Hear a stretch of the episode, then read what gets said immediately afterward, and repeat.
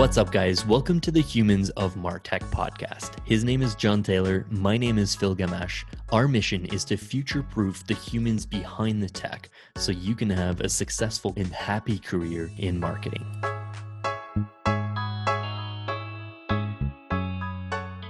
What's up, everyone? We are joined by a special guest today. We have Danica Bateman on the show. She's a product of Dalhousie University, where she studied commerce with a major in marketing management and completed three work terms uh, in the co op program.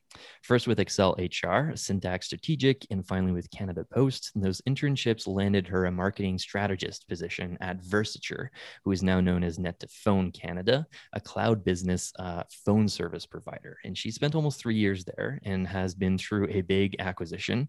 She'll probably agree that in her time there, it was one of the biggest projects where uh, she got to take part in a rebrand to Net2Phone. Uh, Danica was promoted last year to marketing automation manager at her company, where she holds the keys to Salesforce Pardot, one of the biggest marketing automation platforms on the market. She's certified by SEMrush, HubSpot, Google, and she's also a lights out brilliant copywriter. Danica, thanks so much for logging out of Pardot a bit today and chatting with us. Thanks so much for having me. Let's uh let's jump right in. There's an age old debate around marketing. Should you get a formal degree or not get a formal degree? You went the formal degree route. What are the things that you think that can be self-taught that were useful in your first role that you actually didn't get in, in your degree? Yeah, I mean the the university degree was really great for, you know, developing soft skills like public speaking, communication, teamwork, those kinds of things, but you know, aside from a few acronyms and some dictionary definitions of marketing terms, like every tangible skill that I have has been acquired like on the job. So um, that's why I tell when I'm like anybody who who's looking for an entry level marketing position um, in their career career search to always pursue the greatest learning opportunity. Yeah. Um, because yeah, every, everything that I learn now has been self taught or um, I have a really great team who, who is willing to teach me their ways. So, what about the other side of the coin? Like, is there anything in in school that you picked up that you felt like, you know, looking back was, was is applicable to what you're doing today as a, a an automation manager? Because automation is really technology specific, I wouldn't necessarily say that, you know, it, has been super applicable. Um, aside from any sort of strategic stuff I do, um, some of the content um, pieces that that I implement in our automation strategy, I, I would say that you know some of my communications courses were really helpful for, but otherwise automation is sort of its own beast that really has to be tackled outside outside of the educational institution. So what should be taught in university these days for people who are thinking to be, you know, the next Danica in their in their organization? I think there should absolutely be university courses around current marketing technology, you know, Google Analytics or Google Ads, um, those types of platforms are, are so um, sought after, especially for, you know, entry level marketing, um, marketing careers. So I think there should be courses that aren't just about, you know, the, the strategy side of it, but some really tactical, tangible skills are, are required nowadays for anybody who's looking for a marketing career. So I think putting those kinds of, of platforms or having some sort of tech, marketing technology stack course would be really valuable to students these days. Mm, for sure. I, yeah, I definitely think that's something that we've seen talking to other guests as well as like the hands on experience. Like there's nothing that can replace that in, in modern marketing today. Absolutely. That's what was so great about Dalhousie University is that within your program you have a mandatory co-op so you know you graduate with three work terms and you can either stay with the company um, for all three terms or you, you can explore different uh, different organizations which is what i chose to do just to get you know the broadest range of experience that i could. But mm-hmm. it's really about that hands-on work experience that will will teach you everything that you need to know into going into your first career. Whether or not you enjoy your experience it, it's all a big learning opportunity Mm-hmm. That makes a ton of sense. Like in in those work terms that you did, like did you were you presented with like marketing technology, or did you kind of discover that once you you hit um, like Versature, you kind of saw it in the work terms before? Yeah, so every company that I worked for had their own like CRM systems and their own technology. So it wasn't necessarily this broad marketing technology that I was working with, but um, a little bit of like graphic design help here, a little bit of WordPress there, um, that kind of thing. But um, yeah, I would say that th- those work terms were were really critical in helping you determine what you liked and what you didn't like. And I thought after my first work term that I would, or before my first work term, that I would maybe want to go into finance or accounting. And as soon as I hit that mm. sort of spreadsheet, I was like, absolutely not. So um, I think that's where the where the work terms have been really helpful. So talk yeah. talk through a bit like that the moments maybe if you remember like when when you were like discovering like parts of marketing automation maybe and you like started telling yourself like hmm like maybe I see this as a potential niche.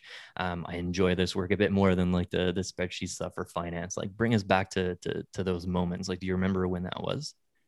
So marketing automation didn't really come to me until you know a year ago, but um, before that when i was looking at different career paths because you know I, I was doing a commerce degree which is so broad. You have accounting and finance and hr and marketing. I just thought was like the most interesting. It it involves psychology psychology and um, graphic design and communications. And i just thought it was the most the area that you could exper- experience um, experimenting the most with. So I, I thought it was just a lot more up my alley. I think when you go into any sort of university program, you realize quickly what you like and what you don't like, and um, where your talents, your natural talents, sort of lead you to. So that was sort of my my big clue into into the world of marketing.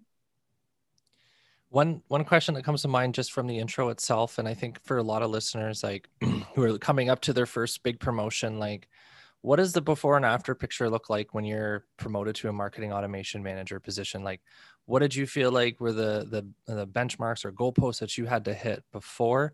And now what are the goalposts that you're kind of measuring yourself against to get to that next level yeah, so marketing automation wasn't a role that we had in the company beforehand. So, um, and we can go into it a little bit as we talk about, you know, sort of rebranding and the bigger projects that I've worked on. But um, about three weeks after I started at uh, what was then called Versature, we were acquired by a company called Netphone.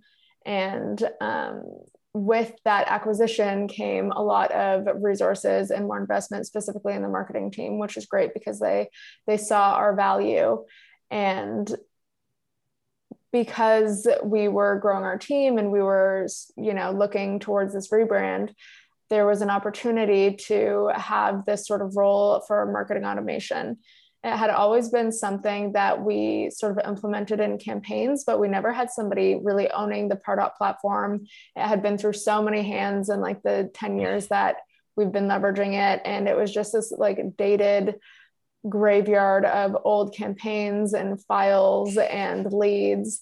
And it was just this absolute mess. So, as we sort of approached the rebrand, we figured that there would be a really great opportunity to have a role for marketing automation. And after working in this sort of specialist role for two years, and I, I felt as though my learning curve had kind of plateaued, and I was looking into different areas that I could uh, niche myself in. So whether that be Google Ads or analytics or SEO, um, I was looking into really developing this niche skill set but mm-hmm. I was worried that in doing so, I would forego all these other parts of marketing that I really loved, whether it be, you know, graphic design or um, communications. So when my director came to me with this marketing automation opportunity, I, I, didn't even really realize what it was. But as I sort of got into it and I learned from mentors, Phil being one of them, um, I realized that it was sort of this all encompassing marketing career. You know, you mm-hmm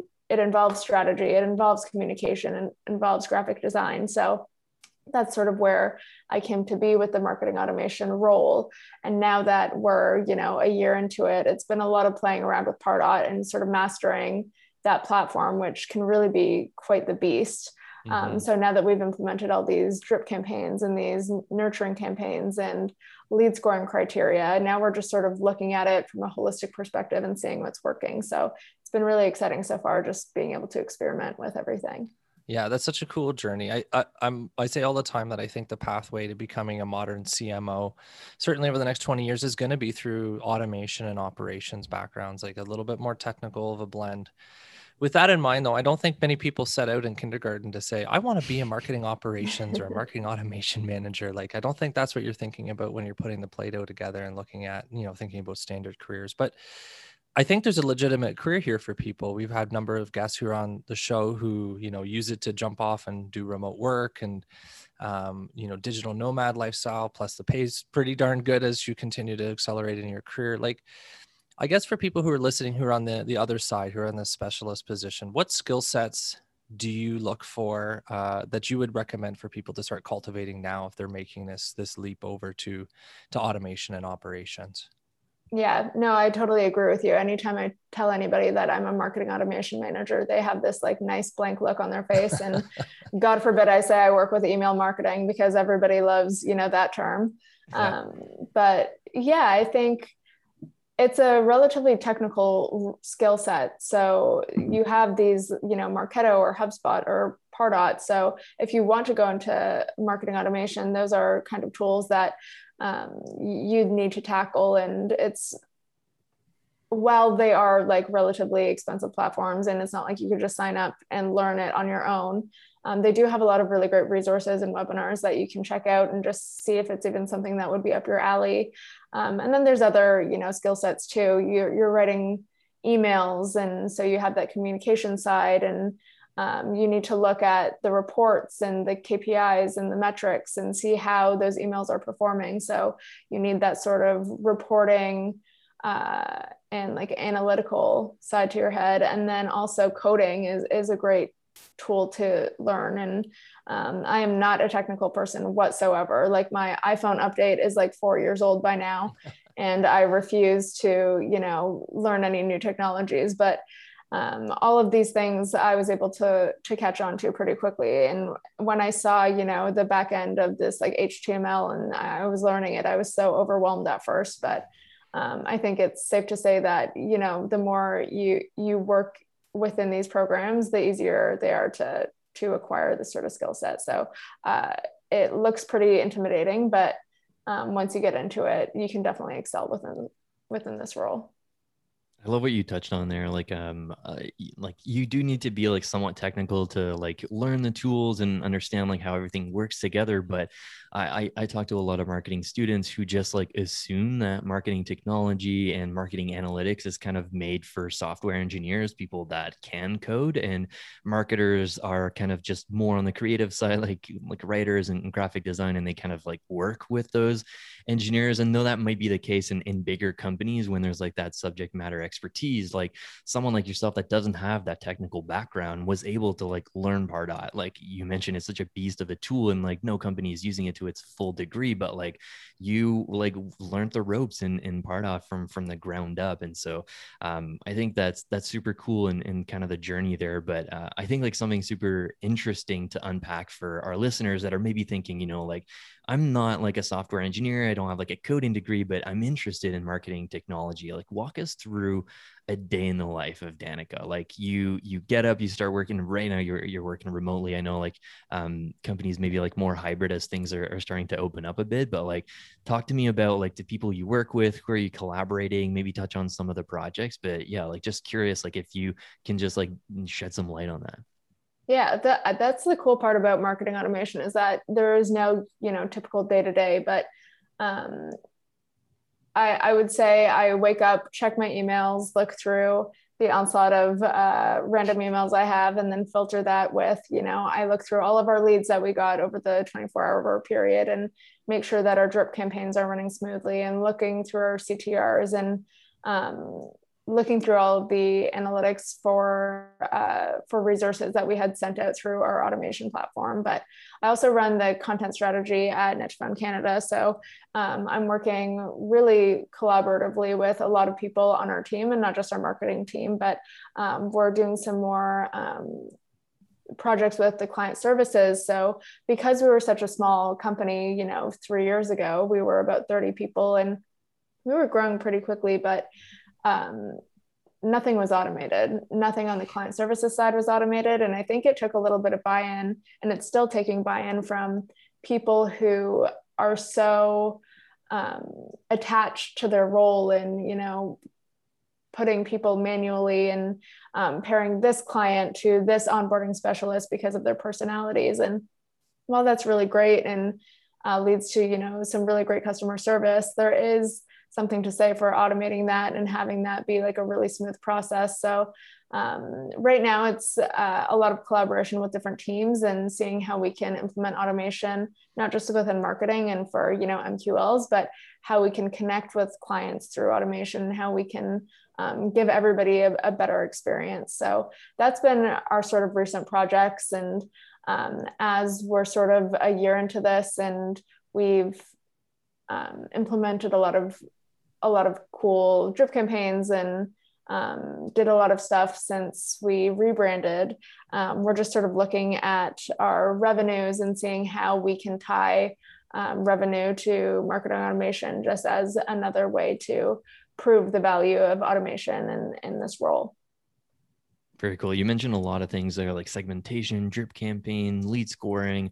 I remember like when we first started chatting about marketing automation uh, a few years ago, like there was so much to do in the tool and in the fresh instance that you were kind of starting off with. Like you're inheriting like some stuff, but there was still like a lot of things that uh, were kind of low hanging fruits that you could kind of like build from the ground up. So like walk us through like how you prioritize that work? Like how did you kind of like scale it in there? Like there's probably like five like segmentation areas you can do for drip campaigns but like if there is no drip campaign right now like you don't need to start off with five. Like how did you kind of scale that with um like the from the ground up basically yeah. So with this rebrand, we kind of thought of it as an opportunity to create a blank slate. So okay. um, the first priority was, you know, rebranding all of our automated emails, whether that be somebody submits a support request or um, somebody downloads a white paper. That was the the main responsibility is rebranding all of that and making sure that we have those in the right places.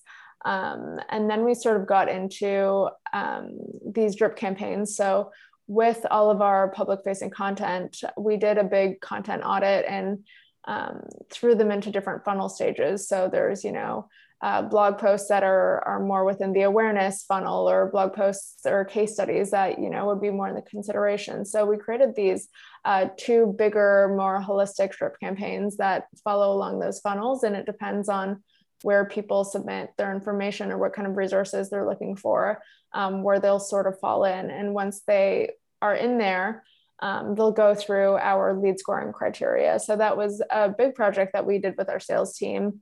Um, and we haven't really implemented any sort of automation rules to enable the lead scoring to go directly to an SDR yet, just because we're still figuring out if it's working, what pages we need to tag people on, and um, how that score should increase or decrease based on those sort of activities. So that's where we're at with it now. Um, it's just so funny to see what people do on your website. You know, you think it'd be so obvious to, you know, tag people or, or increase their score based on X, Y, and Z criteria, but then you see all these crazy form submissions for stuff that you would never um, think somebody would even be able to access your website from. So um, it's definitely been an interesting ride with uh, with automation so far.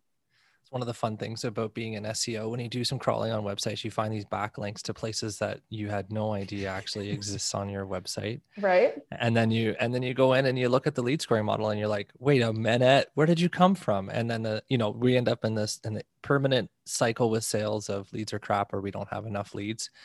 Um, talk us through like how the interactions with the sales team look like. I joke a little bit about that sales is, you know, that that old uh, adage of you know not enough leads or leads are crap kind of scenario. But like, what does that look like for somebody who's who's looking to transition into a role like yours? Yeah, so sales, sort of the relationship between automation and sales. Yeah. Yeah. Um, so I take a lot um, from our sales team. I find that they are a really valuable resource, especially in terms of um, the content strategy, just because they're the ones talking to customers. I have very few client facing meetings.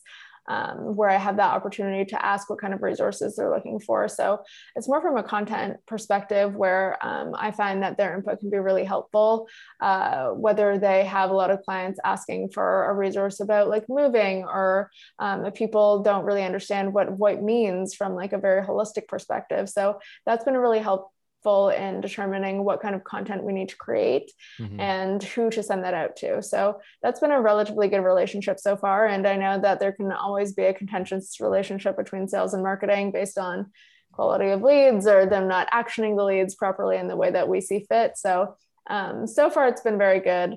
And yeah, I, I'm really happy to have their input with anything to do with content yeah and i think that's the opportunity for for smart folks like yourself who are in these automation and operation roles is to bridge the gap between sales and marketing. Like sales and marketing are both like deeply incentivized for the same thing which is money. Money's green. So figure out together how to figure this out. But you see it too often where they're at they're at odds with each other for for really actually small things and and perceived slights. So uh, i think that's a really smart advice for for our listeners to to talk to the sales team get that customer facing information and put that into your funnel and build an automation engine around it. Absolutely. Danica, how have you found like um because I know like you started working with the sales team and, and the rest of the org like pre-pandemic and and a lot of that work kind of shifted to to remote and you started like needing to collaborate with folks a lot more as you're like building more stuff in Pardot. Um so maybe talk a bit about like the remote collaboration with like a, a bigger team that's kind of scaling at the same time. Like how how did you manage like all the fires that were kind of like popping up like Slack, email? How do you keep a handle on everything? Absolutely. It's so strange to see our like staff extension list being updated almost every day with like new people and new names and new faces and saying goodbye to people that, you know, I had known for so long. So um, it's been a really interesting experience. And I think anybody within this sort of remote world can attest to um, it being a, a little bit difficult. But um, I try to keep everything as open as possible and, and be a resource to anybody who's joining. And I can only imagine how difficult it is onboarding remotely and having all these colleagues whose face you've only seen on like a 13 inch MacBook. So um, I, I, try to to be as collaborative as possible. And anytime I, I come up with you know ideas for content, I reach out to um, all of the the managers on our teams from different departments, and they have been very helpful in providing me with resources on their own team, people I haven't met with, but who might be a really helpful um, person to talk to. So that's been really great as well. And our team and our managers have tried to implement some of those, you know, social events on Fridays. We have cocktails with Craig, who's our, our sales manager. And um, we, we've tried to get together in those ways as well. But um, yeah, it's been one of the biggest challenges of remote work is just how to collaborate and meet new people because everybody on our team, regardless if you've been around for three weeks or 10 years, you know, you have some insight and you, you can be of huge help, especially to our marketing team and for our content. So yeah, very cool. I love that. Um, I was actually chatting super quickly with uh, your director Marissa before uh, we got you on the show, and I asked her like um, to to give me two funny stories uh, that I should oh, ask no. you about. And uh, I hope she didn't bring up the Christmas party. no, didn't say the Christmas party, but she told me to ask you about the themed quarantine party nights with your parents during the pandemic. Oh God, that's even worse.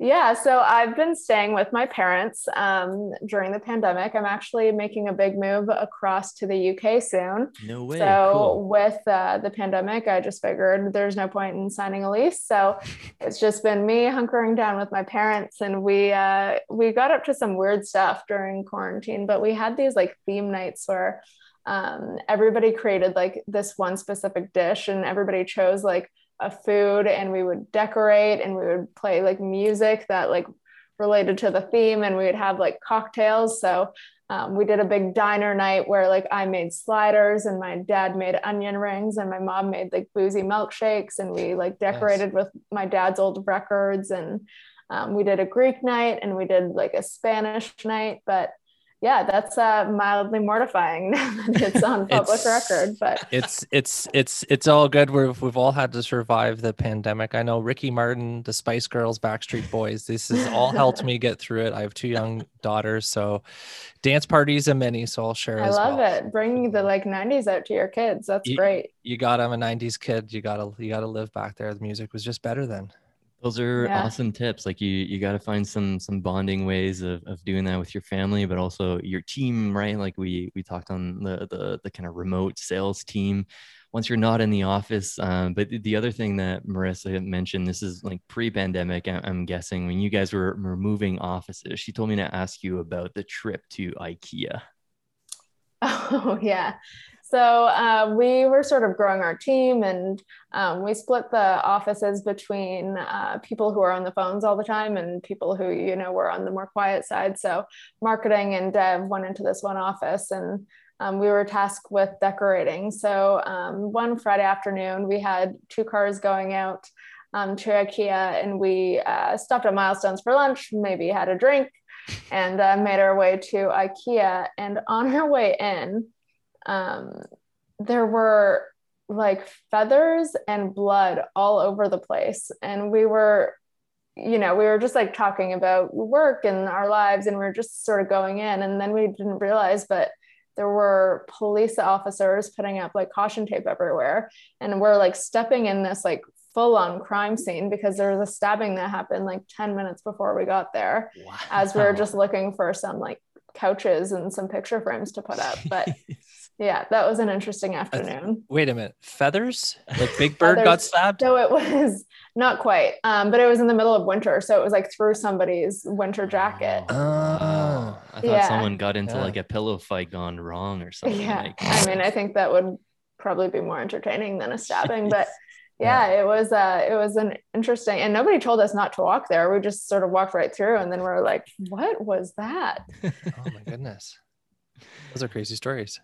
So we always end with this question for our guests. Um, so we want to know and and get your advice and just your hot take on how do you uh, you know balance both success and happiness in your career and and in your life and advice that you can share to our listeners and and to us honestly.